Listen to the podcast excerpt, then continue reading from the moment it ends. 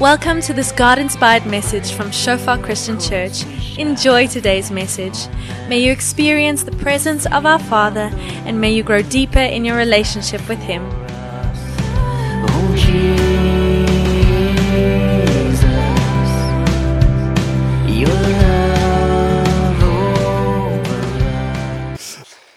It's great to be here this evening. For those of you who don't know me, my name is Brown. I'm one of the pastors here, specifically of the evening church's small groups. And you hear me say small groups. You know, I'm not the pastor of the congregation because we come here and we sit under the word, and there's a lot of cool things that happen here. But we believe in church that happens in the function of small groups. You know, there was a pastor, one of our pastors in, in Stellenbosch, he says it beautifully. He says, We are not a church with small groups, we are a small group church.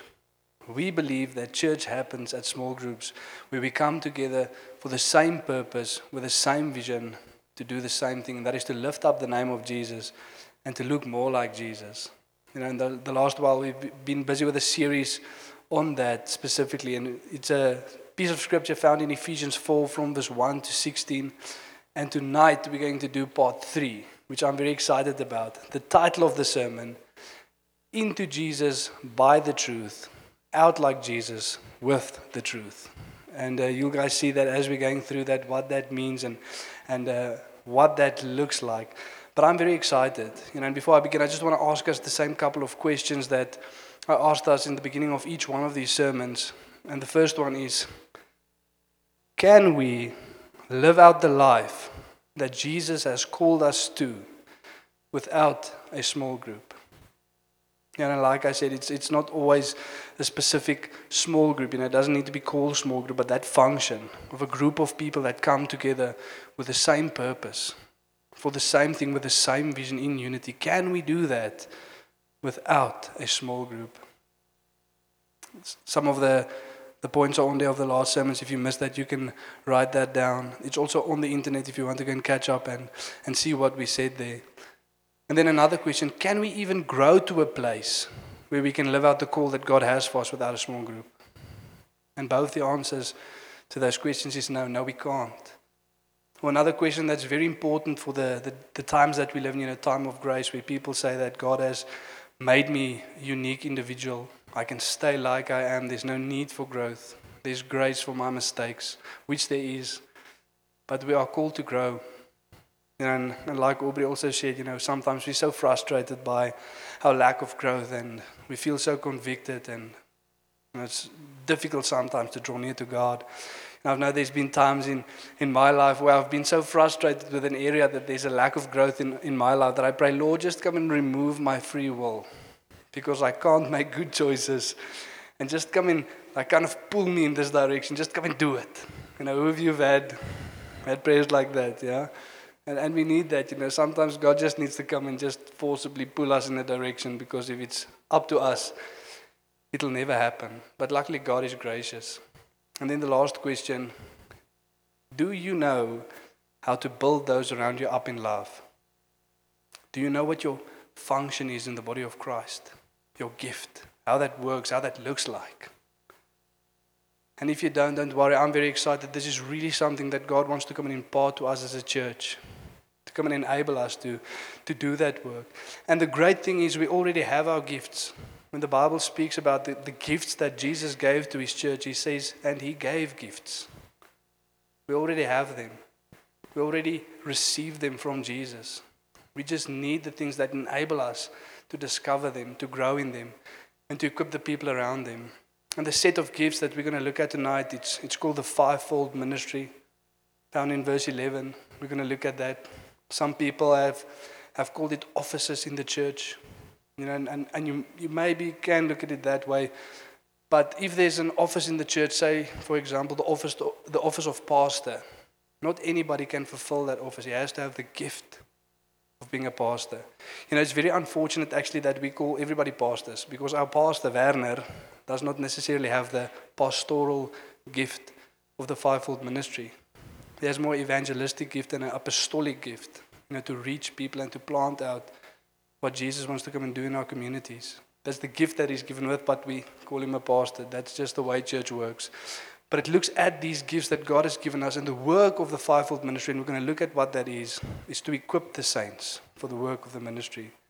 These people or these gifts has been given by God to the church to equip everybody so that they can walk around with that same gift or an impartation of that gift and minister to the people around them. And we're going to look at tonight and, and how that works and what that looks like. And just to quickly recap the last couple of sermons we did, we spoke about these four points, you know, to live a life worthy of our calling for the one who called us, to be eager to maintain the unity established by the Spirit, bought with the blood of Jesus, speaks about unity in the church. And then just something I want to quickly mention because it's very important for the sermon tonight. Point number three the attitude of your heart determines your growth and unity in the body. And we're going to see that it is necessary for us to have this attitude, the same one that was in Jesus. Speaks about an attitude of humility, gentleness, long suffering, forgiving one another in love. It's found in verse 2 of this passage. And we need that attitude of the heart if we are to receive gifts, if we are to impart our gifts to those around us. And, and we're going to see that. And then the last point we made was out of the head, the whole body grows in unity. And we said that from Jesus, this body grows lovely. And tonight we're going to look at how do we then grow into Jesus, who is the head, and what does that practically look like in our lives as believers? So you can read with me on the screens. Ephesians 4 from verse 1 to 16. And just before I begin, I just want to open for us in prayer. Yes, Lord, thank you that as we go into this passage of Scripture, Lord, I just come and pray, Father, that you come and open our hearts, Lord, and, and our minds, Father, to the truth of who you are, Lord, what you came to do, and what you want to come and establish in our lives, Lord. Thank you, Holy Spirit, that you are here, moving in each heart, Lord. And Thank you for that you've really given us, Lord, the ability to serve one another in love, Lord. Each one of us has a gift, Father, and I pray that as we work through this, Lord, each one will discover what his gift is, Lord. I pray that we have the humility and the gentleness, Lord, to be teachable, Father, for people to impart into our lives, and also to have the heart, Lord, to impart into the lives of others. May we be regarding of those around us. In Jesus' name, amen. Paul writing, I therefore, a prisoner for the Lord, urge you to walk in a manner worthy of the calling to which you have been called, with all humility and gentleness, with patience, bearing with one another in love, eager to maintain the unity of the Spirit in the bond of peace. There is one body and one Spirit, just as you were called to one hope that belongs to your call. One Lord, one faith, one baptism, one God and Father of all, who is over all and through all and in all. But grace was given to each of us according to the measure of Christ's gift. Therefore, it says, when he ascended on high, he led a host of captives and he gave gifts to men. In saying he ascended, what does it mean? But that he also descended into the lower regions, the earth. He who descended is the one who also ascended far above all the heavens, that he might fill all things. And he gave the apostles, the prophets, the evangelists, the shepherds, and the teachers to equip the saints for the work of ministry, for building up the body of Christ, until we all attain to the unity of the faith and of the knowledge of the Son of God, to mature manhood, to the measure of the stature of the fullness of Christ, so that we may no longer be children, tossed to and fro by the waves and carried about by every wind of doctrine, by human cunning, by craftiness in deceitful schemes. Rather, speaking the truth in love, we are to grow up in every way into Him who is the head, into Christ, from whom the whole body, joined and held together by every joint with which it is equipped, when each part is working properly, makes the body grow so that it builds itself up in love. And if we can just pause there for a moment, you know, this is what we said last time. This is where we are working towards. This is the end goal.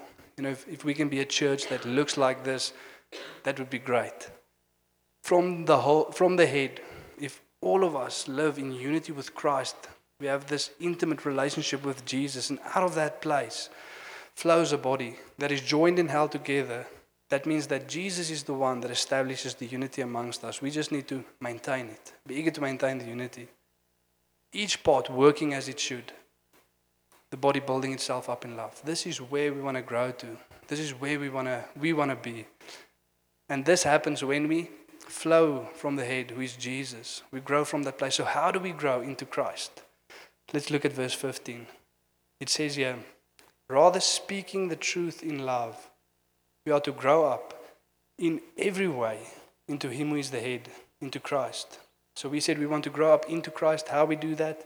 We are to speak the truth in love. That is how we grow up to Christ in every way, you know, in, all aspects. Let that just quickly sink in for a moment. In all aspects, we are to grow up into Christ. And many of us, in certain aspects, we, we grow up into Christ more easily than others. And as individuals, there are certain places where we can grow up into Christ more naturally than others. But we need the body of Christ to grow up into Christ in all aspects. You know, when we do this by speaking the truth in love. So, what does that mean, speaking the truth in love? You know, if, if I was to say to, to us tonight, listen, you guys, what we are going to do this week is we are going to focus on speaking the truth in love. Let's go. What, what's going through your head right now? What does that look like? And, the reason why I say it is important because many times we read through scripture, we come to a passage like this. We here speak the truth in love, and we have our own definition of what that means, and we want to try and go and do that without looking at the rest of the scripture to see what that actually means. So just note yourself what was your idea of speaking the truth in love? You know, we read in 2 Thessalonians 2, speaking about the end days and the, the enemy that's going to come and trying to deceive people. And it says in verse 10, he comes with all wicked deception, not just normal light deception, with wicked deceptions. For those who are perishing because they refuse to love the truth and so be saved. You know, there's a guy called Blaise Pascal, and he has this wonderful quote, and he says that lies are so well established these days, and the truth is so obscure that unless we love the truth, we will never find it. And I just love that. So, this truth that Scripture is speaking about here is a truth that saves. You know, so what it does not mean is that we are now going to go to one another, say very hard and rash things to one another, but we're going to do it in love. Scripture also says that we should do that, and there is a place for that. So if you're a husband or a wife and you thought now this is going to be your opportunity to tell him or to tell her, you can still do that. Scripture says that's okay. We need to speak the truth in love.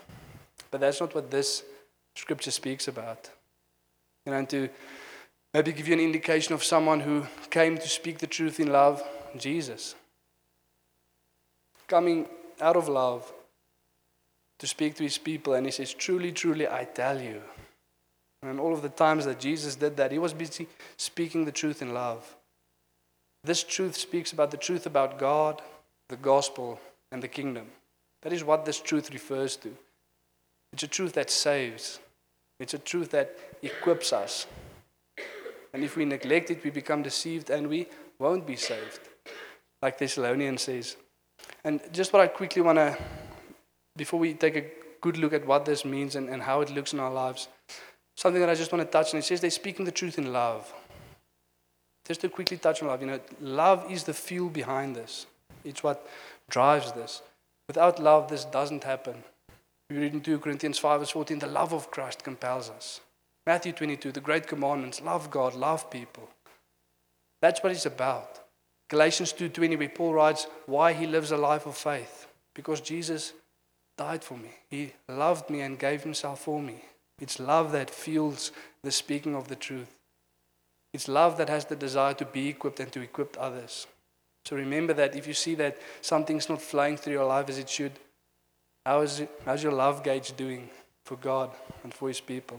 Just to quickly look at what this means. If we can go to verse 11 to 13. So, verse 15 is a summary of this. You know, the scripture says that we should do this, then we will no longer be children tossed to and fro. Rather, speaking the truth in love, we are to grow up into Christ. So, verse 15 is a summary of, of what's going on here.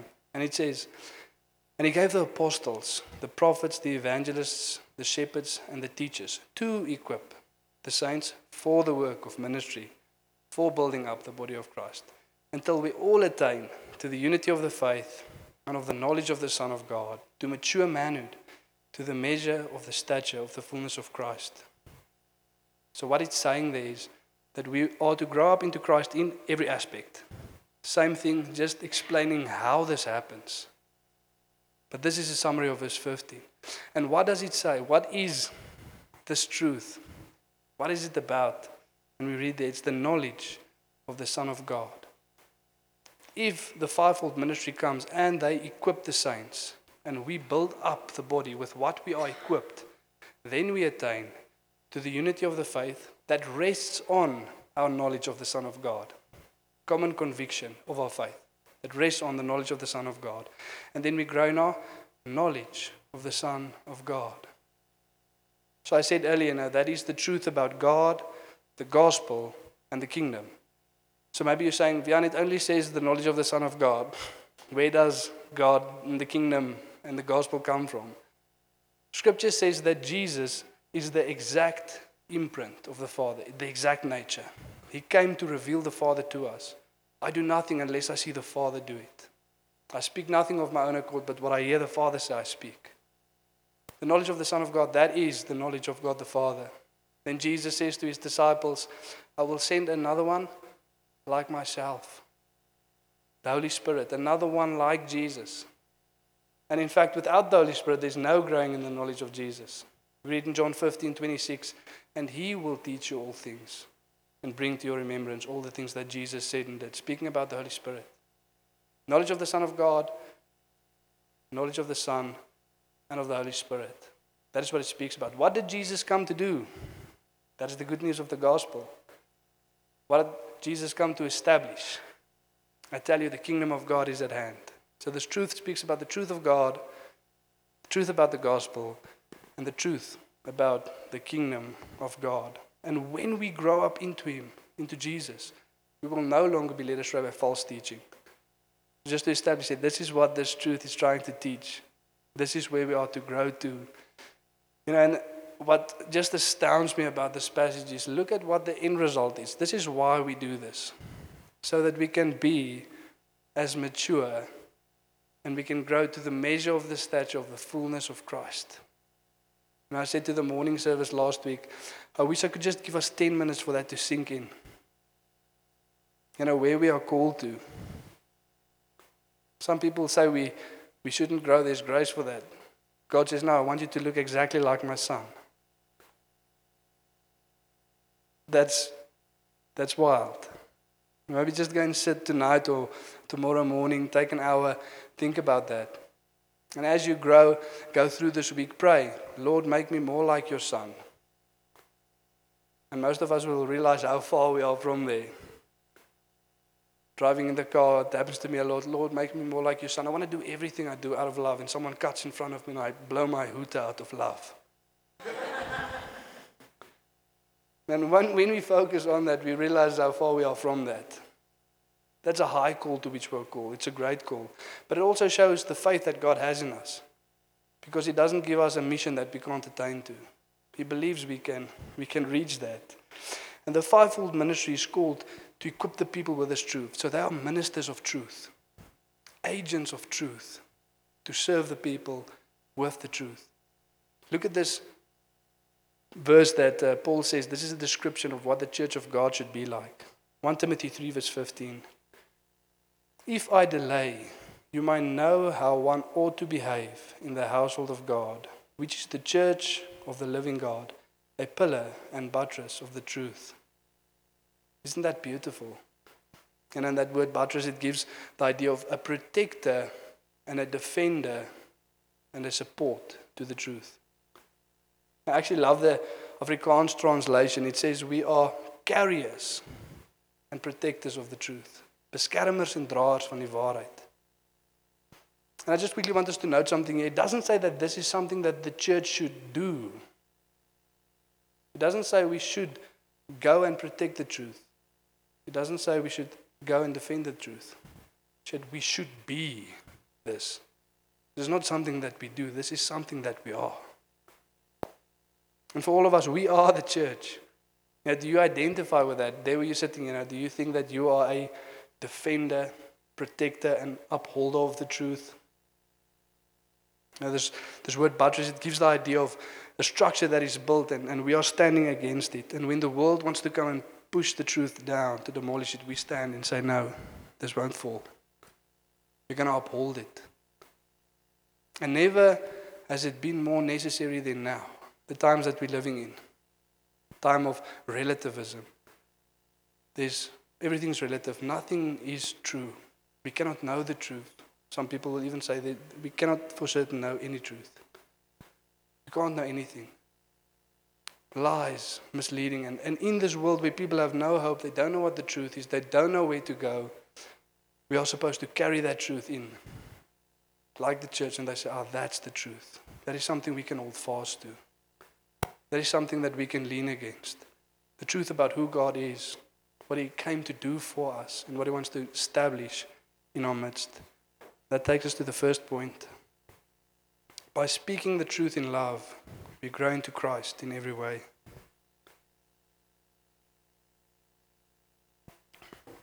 And just to say now, this is for all of us. We all are supposed to be equipped by this truth. The Afrikaans says that this fivefold ministry are called to equip the people of God.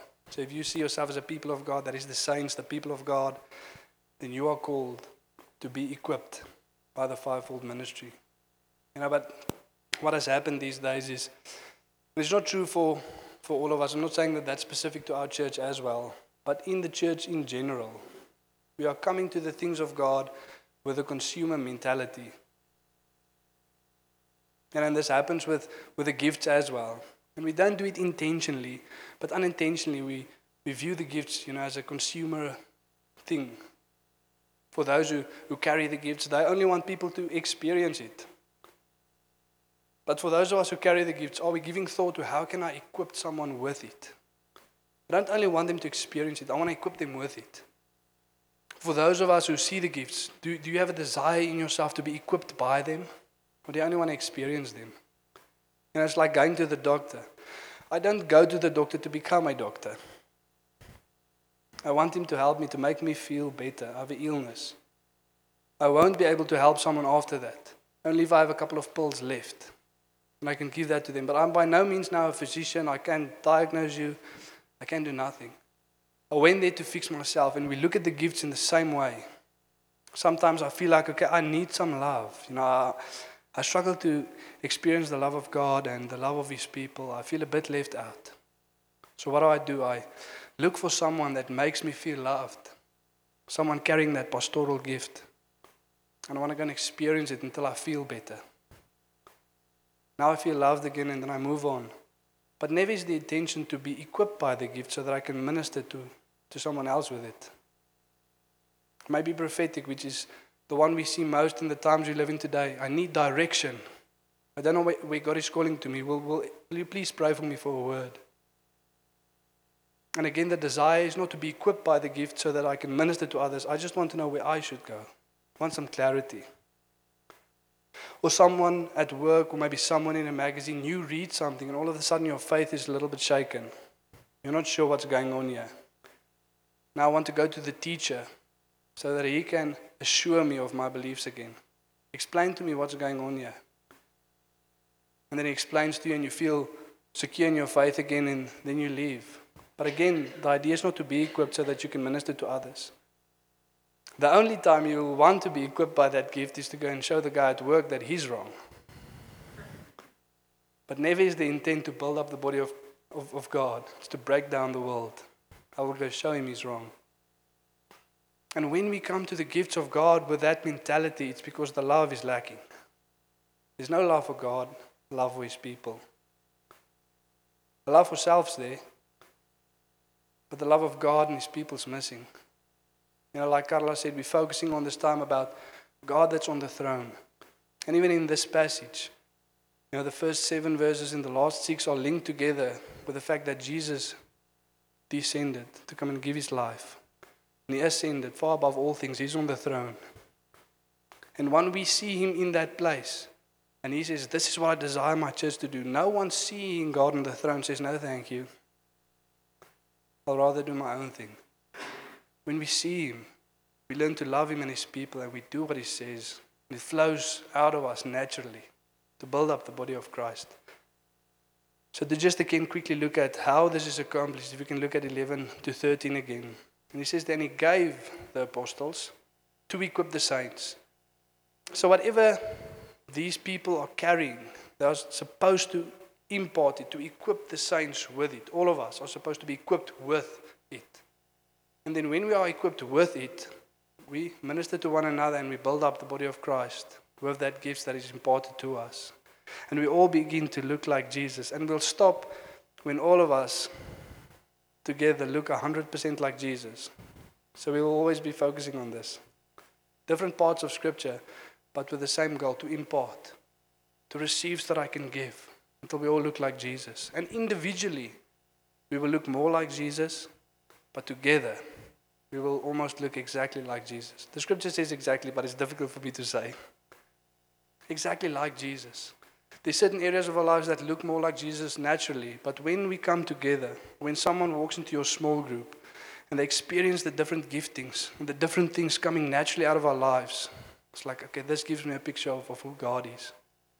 I experience love, direction, someone teaching me the ways of God and what He expects of us. A heart for the people out there. And these people want to multiply it continuously. I, I see something of God when these people come together. Now, like I said, it's quite high call, but there's hope. In Acts 10, I think it's no, it's actually 11, verse 26, we read that. And in Antioch, the disciples were first called Christians. Little Christ like ones. These people who look like Jesus. There's hope. And what the people in Antioch said that individually, when I see these people, yes, they resemble Jesus in a sense, but when they come together, oh, they look a lot like Jesus. So there's hope we can, we can do that. Amen. And also, no one can say that there's an area where we should not grow in. Because we, we need to look like Jesus.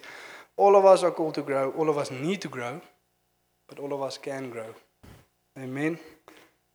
So now let's quickly look. How does this gift get imparted? How do we get equipped? You know, how, how does this thing work? So we see in Romans 1, verse 11, Paul writing, For I long to see you, that I might impart to you some spiritual gift to strengthen you.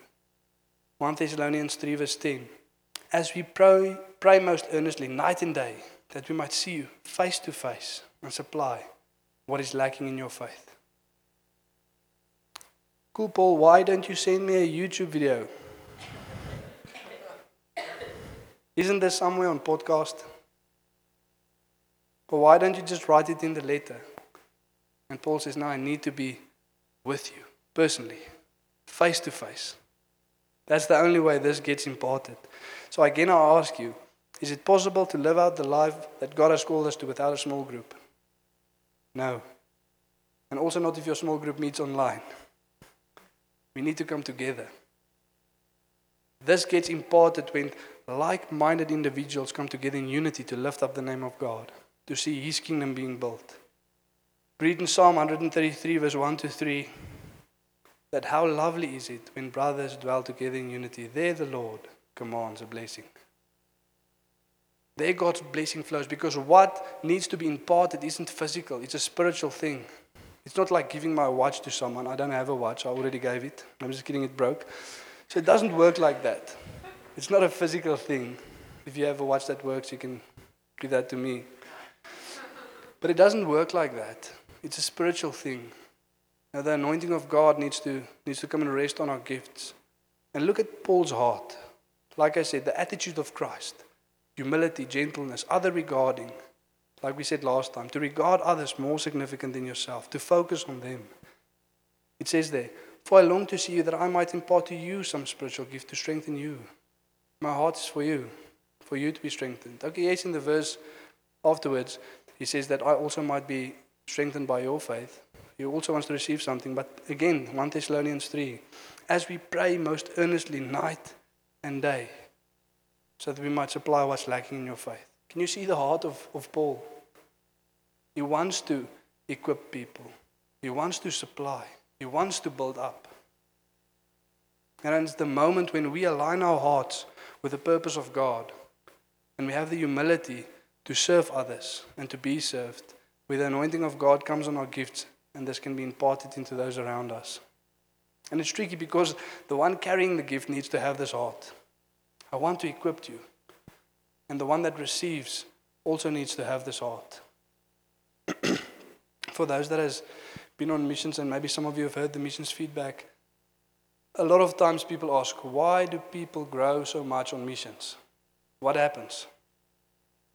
Why does the gifts come alive? Why do people grow so much? Some people will never grow as much in their lives as someone does one week on missions. Because this is the heart. I am going to serve the people of God. I'm going to give of myself to see the people of God being built up. Other regarding, to serve others. And suddenly, what's always been in our hearts, the gifts of God being there, what God has equipped, equipped us with being there, all of a sudden the anointing of the Holy Spirit falls and that comes alive. Because we're focusing on those around us to build them up, to allow God to work through us. Isn't that beautiful? And we can do that here as well. So, now to quickly look at how it looks practically if someone is equipped with these gifts. Now, I'm not going to try and explain the fullness of the gift. The gifts look a bit different, but when you are equipped with the gift, that is what we're going to look at now. Some of the gifts look very much the same, but two of them are specifically prophetic and apostolic. It looks a bit different. But let's see what that looks like. Like Jesus, our shepherd. John 10, verse 11 I am the good shepherd. The good shepherd lays down his life for the sheep. And then he says to his disciples in John 15, This is my commandment, that you love one another, just as I have loved you. Greater love has no one than this, that one lay down his life for his friends. You know, it says in that, that passage that the hired servant, he runs away. And you know, the scripture says that we are supposed to be equipped for the work of ministry. And many of us tonight needs to make that shift from a hired hand doing favors to people from working to God. We're not here to do favors to people, to, to serve because I want that guy to see me or this guy to see me or, or because they asked really nicely. No, this is my work unto God. We need to make that shift. And this heart can be in each and every one of us. And it's supposed to be in each and every one of us. And I'm going to use Paul a lot as an example because we're going to read later that he was called and he said that this is the gifts that God has given me. But we can see the heart of each one of these gifts being equipped into Paul's life. And we can see that he carries the heart of Christ in each one of these aspects. And he writes in 2 Corinthians 12, verse 15. And this is in a time where the Corinthians they, they're not happy with Paul, you know, they're but fighting with him. And it's not going so well. And Paul writes to them, I love you so much that I'm willing to give up everything I have and even lay down my life for you. The heart of Jesus the shepherd imparted into Paul, who was not called to pastoral ministry, yet he, he has that heart. And I'm also going to list the gifts in the order that I think they flow most naturally out. This is where it starts. This is where sonship happens for us. When we experience the gift, when we're equipped with it, we realize the love of a Father for us. It begins to beat in our chest. My God loves me. He has called me. He's equipped me. And then all of a sudden, that love compels us out to go and spread the good news of the gospel. But this is where sonship happens. This is where we start. And all of us, in a sense, are called to to have this. Those of us who love conflict, I know those who don't think it's weird, but there's people like that. They love conflict, they love to confront people. And if you're one of those that say, No, I'm called to just speak the truth, you know, bah, like that, you're also called to have a pastoral heart that loves and cares for the people of God. All of us are called to have that heart. No more, no, I'm a prophet, I can say it like it is. You're also called to have a pastoral heart. So the moment you say that, you're also confessing your growth. I need to grow like Jesus in pastoral heart. Then the next one. Like Jesus, our teacher. Matthew 22, verse 16. Teacher, they said, we know that you are a man of integrity and that you teach the way of God in accordance with the truth.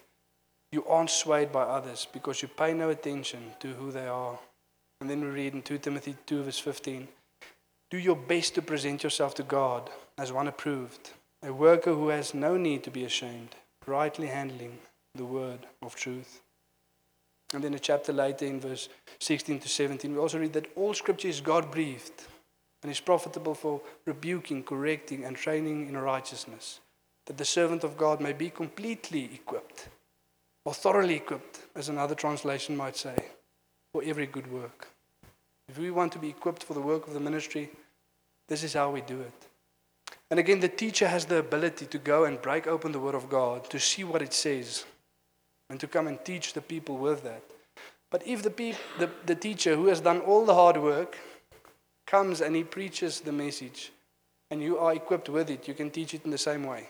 You just didn't need to go and spend the hours in the Word to see what it means. You, it's actually lucky.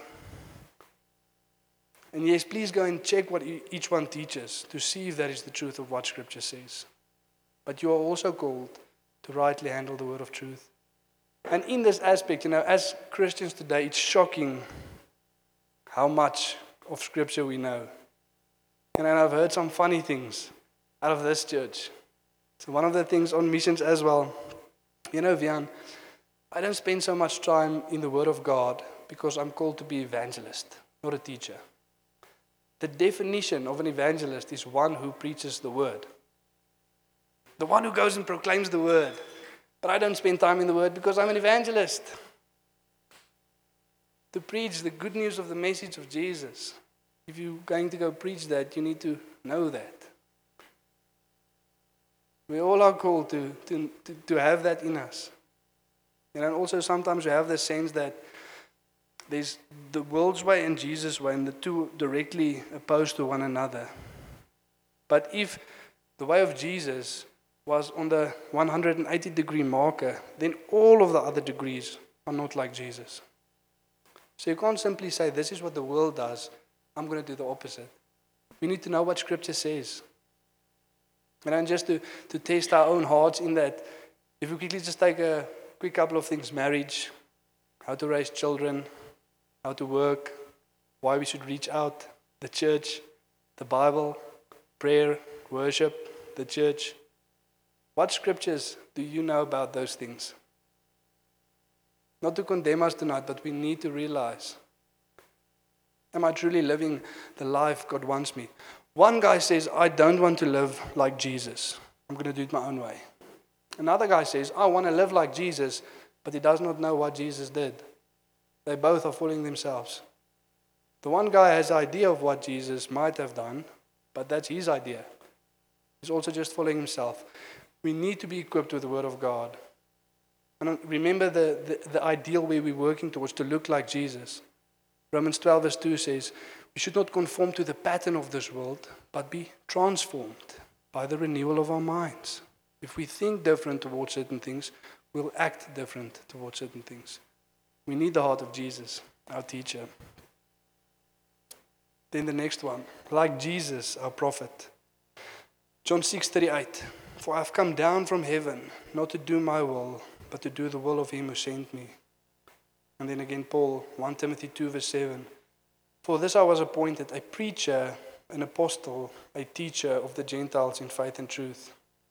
So where this gift differs a lot from when it is imparted, a prophet has the ability to speak truth and the word of God and direction into people's life and to give direction for the church. When someone is equipped with that, he has a sense of direction from God and he has a desire to do the will of God. That is how that gift looks when it is equipped someone with it. Bit different from the gift, but we're looking at when someone's equipped with it. I now know where I am going, and I want to go where God has called me to. And then what's so beautiful here, Paul wasn't called to be a prophet. He says there he's called to be a teacher and an apostle. Preaches the same thing. But that is the heart that Paul was called to do. But then we read in Scripture, Acts 13, the beginning of, of the chapter. You can go and read it. And it says in the church in Antioch, there was a couple of prophets and teachers, and they name a couple of names. And then it says, as they were worshiping and fasting, the Holy Spirit said, Set apart for me Barnabas and Saul to the work to which I've called them. And the prophet stepped forward and they impart the gift into Paul's life. And all of a sudden, he lives with a sense of purpose. He knows to where God is calling him. What is his calling? What God has gifted me with. And I want to live my life to please God. That is the gift being imparted into Paul's life. And in areas, other areas, it says they wanted to go to certain places, but the Holy Spirit wouldn't let them. Then they didn't go because they want to do the will of the one who sent them. That is when this gift gets imparted into our lives. Then the next one, like Jesus, our evangelist. Luke 19, verse 10 For the Son of Man came to seek and to save the lost. And then 1 Corinthians 9, verse 22. Again, Paul, who said he was not called to be an evangelist, but an apostle and a teacher. Look at this heart of an evangelist in the life of Paul. To the weak I became weak, that I might win the weak. I have become all things to all people, that by all means I might save some. Heart of an evangelist beating inside of Paul. And he wasn't called to do that, but he was equipped with a gift. Now he carries that same heart. And we're also called to do that. Let the introverts say amen. Come on. We are called to go out and, and spread the good news of the message of Jesus. You just don't head for the groups, you go for the one guy also standing on his own. They're also the introverts, but we are called to reach them. And again, this is driven by a love for God and His people. For the love of Christ compels us. Paul writing about the ministry of reconciliation, the work that we have done to go and proclaim that through Jesus, God has reconciled the world to Himself. The heart of apostle, fueled by love. Let's go out and reach people in the heart of all of us. Then, like Jesus, our apostle, Mark 1, verse 17. And Jesus said to them, Follow me, and I will make you become fishers of men. And some might say that sounds a bit like an evangelist, but we're going to look at the difference now. He was speaking to his apostles there. 2 Timothy 2, verse 2. And what you've heard from me in the presence of many witnesses, entrust to faithful men who will be able to teach others also. See, we have four generations in that scripture. Paul is speaking about himself, that has equipped Timothy, that will equip others, that will equip others. The heart of an apostle. So again, the gifts the gift look a bit different. You know, they want to make sure that everything is functioning well. And Paul writes to Timothy, you know, I left you at Ephesus so that you can charge certain people not to teach different doctrines. To Titus, he writes, you are left at Crete to appoint elders in every town. So that is a bit more the gift. But the heart of one who has been equipped with it is so that the work that God has done in my life must now be done in someone else's life through me. Into Jesus by the truth, out like Jesus with the truth. Now I need to go out. I need to go and impart this into someone else's life. And not only do I need to impart it into their lives, but they need to impart it into someone else's life as well. In us as a church, accountability groups, small groups. This is where this heart needs to, to come through the most. Whatever's happening here, God wants to do in the life of other people as well. We need to multiply what God is busy doing in and through us. You know, and for those of you who think it's weird, you know, to call Jesus our apostle and prophet and, and all of that, we read in Hebrews 3, verse 1, that Jesus is the high priest and apostle of our faith. And the same word used there for apostle, sent one, Jesus then used for his disciples. In John 20, 21, as the Father has sent me as an apostle, sent one, so I sent you as apostles, sent ones to go and do the work of ministry. The heart of an apostle is someone wants to make a disciple. And a disciple is someone who makes a disciple. The process will never stop. And that is the heart that needs to beat within us. Whatever God has done for me, He wants to do through me. We need to realize that tonight. And some of us have gone through hectic things, heartbreaking things. We've come out stronger. And the same thing that God did with you in that situation, He wants to do through you to help others going through that same pain, through that same thing. And we need to reach out to those people and show them that there's truth, that a God cares, that He's come to save us, and He has come to establish His kingdom on earth. That takes us to the last point. Together, we build up the body so that we all look more like Jesus. No, so that we can experience the gifts, so that we can look more like Jesus. We don't want to feel better, we want to look better and feel better as well. We want to look like Jesus. And again, don't put too much pressure on yourself. More like Jesus individually, a lot like Jesus together. Let's just focus on one area. Whose New Year's resolution is I want to grow? That's it. Very vague. I just want to grow. Don't do that. Be specific. I want to grow in this area because of this. And I want it to look like this. And then you share it with the people around you in your small group, and they can hold you accountable. And to some of us, if you're new here tonight and you've heard about gifts and impartation of gifts and truth and stuff like that, and you're not sure what's going on, just go to a small group, plug in, and see how it looks practically, then it all makes sense. When we see God working practically through our lives, a lot of things make sense. And my prayer is really that each of us will discover our gift. Each of us will realize that God has placed something in us, and we can build up the body of Christ together. Let's stand up tonight and pray.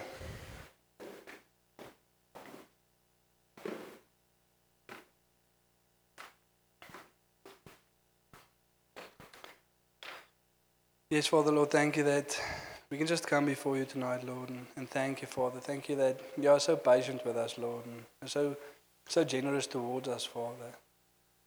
And sometimes we, we hear you, Lord, speaking a certain thing into our lives, of calling us to do certain things, Lord, but we're very hesitant, Lord, and we're so, so, so slow sometimes, Lord. But thank you for your grace, Lord. Thank you for your patience. And I just want to pray for each and every one of us that feels like that tonight, Lord. We've, we've heard you so many times speak to us about a certain area or speak to us to go and do a certain thing, Lord. Don't worry, there's, there's grace and there's patience, but there's also the body of Christ to help you. God did not call us to do this life alone. And He desires of us to grow. And maybe as we've gone through a couple of things tonight and, and you've examined your heart, Let's just focus on, on where we need to grow. Maybe it's like Jesus, our shepherd. You know, when you think about your heart towards, towards God, maybe that's the first place where we need to start. I don't understand sonship. I've never really experienced the love of God for me. And if that is you just there where you're standing, just pray to God and ask for Him to come and reveal that heart to you. And when He presses something on your heart to do, to join, to go, do that. Be obedient. He wants you to grow. Maybe you've realized that you, you've experienced the love of God for you, but there's something in you that, that struggles to, to always love people around you. To just open up. Maybe you've been hurt or maybe something has happened, but just bring that area before God and ask Him, Lord, I want that heart. I want that heart to beat inside of me. And then go to people that you see carry that heart and ask them to equip you with that. Where does this come from? Let's sit together. I want also for that heart to beat inside me so that others can experience it through me. Maybe you're thinking about the heart of Jesus as a teacher. And when you think about your, your knowledge of Scripture and how many time you spent in the Word, then you feel like you need to grow. Just there we're standing, lift up your voice to God and ask Him to show you how you can grow. And again, get into accountability, join a small group, and speak to one another about the areas that we need growth in. We need to be honest with the people around us where we want to grow. Just bring that area before God. Say, Lord, I want to grow. Maybe some of us just need to say, Lord, I also need discipline with that, please. The discipline to grow. Maybe you're thinking the area of Jesus as a prophet. You're not sure where, where you are going, and most importantly, you don't know where we are going as a church. Because when the gift gets imparted, you know where we are going as well as a body. And you may not be able to give direction to each and every person, but you can at least join them to come with us as we are moving in that direction to please God, to build up the body of Christ, to lift up the name of Jesus. And you can invite them to come with because we know where we're going. Maybe you're thinking about Jesus as an evangelist and you know that your heart towards the lost is, is not in a great place. And we need to be honest with ourselves. Maybe we have no desire to reach those around us, no desire to go and spread the good news of the gospel. Lift up that area towards God. Ask Him to come and work in your heart. He alone can change our hearts. Maybe it is a, like Jesus, an apostle, and you, you're sitting there and you've realized all the things that Jesus has done for you, all the things that He's done in and through you and you have a desire to impart that to the people around you, but you're not quite sure how. Just ask God to give you a heart that desires that, and He will lead you to do that. And please and please get into accountability group, get into a small group. Meet with like minded people so that we can walk this road together. Otherwise, it's not going to work. Yes, Lord, thank you, Father, that as prayers are going up in this place, Lord, you're coming to heal hearts, Lord. As we see you, Lord, on the throne, Father, we cry out to you and say, Make us more like Jesus, Lord. We know that you say, Father, as the one who called you is holy, you also be holy, Lord. And we realize that we're not there and we, we pray for help, Lord. Have grace upon us, have mercy. Come and sanctify us in truth. Your word is truth. Thank you, Holy Spirit, that you're doing a work in hearts tonight. In Jesus' name, amen. I would like to give you a call to action, but I'm trusting that we've experienced the love of God and you do not need someone to motivate you to follow Him and to do what He says. But out of our love for Jesus, let's follow Him. Let's do what He says. Let's get into a small group. Let's get connected. Let's experience the growth of God together. And let's do that right now with a cup of coffee in our hands and with a snack in our mouths. Enjoy the night. Love you guys.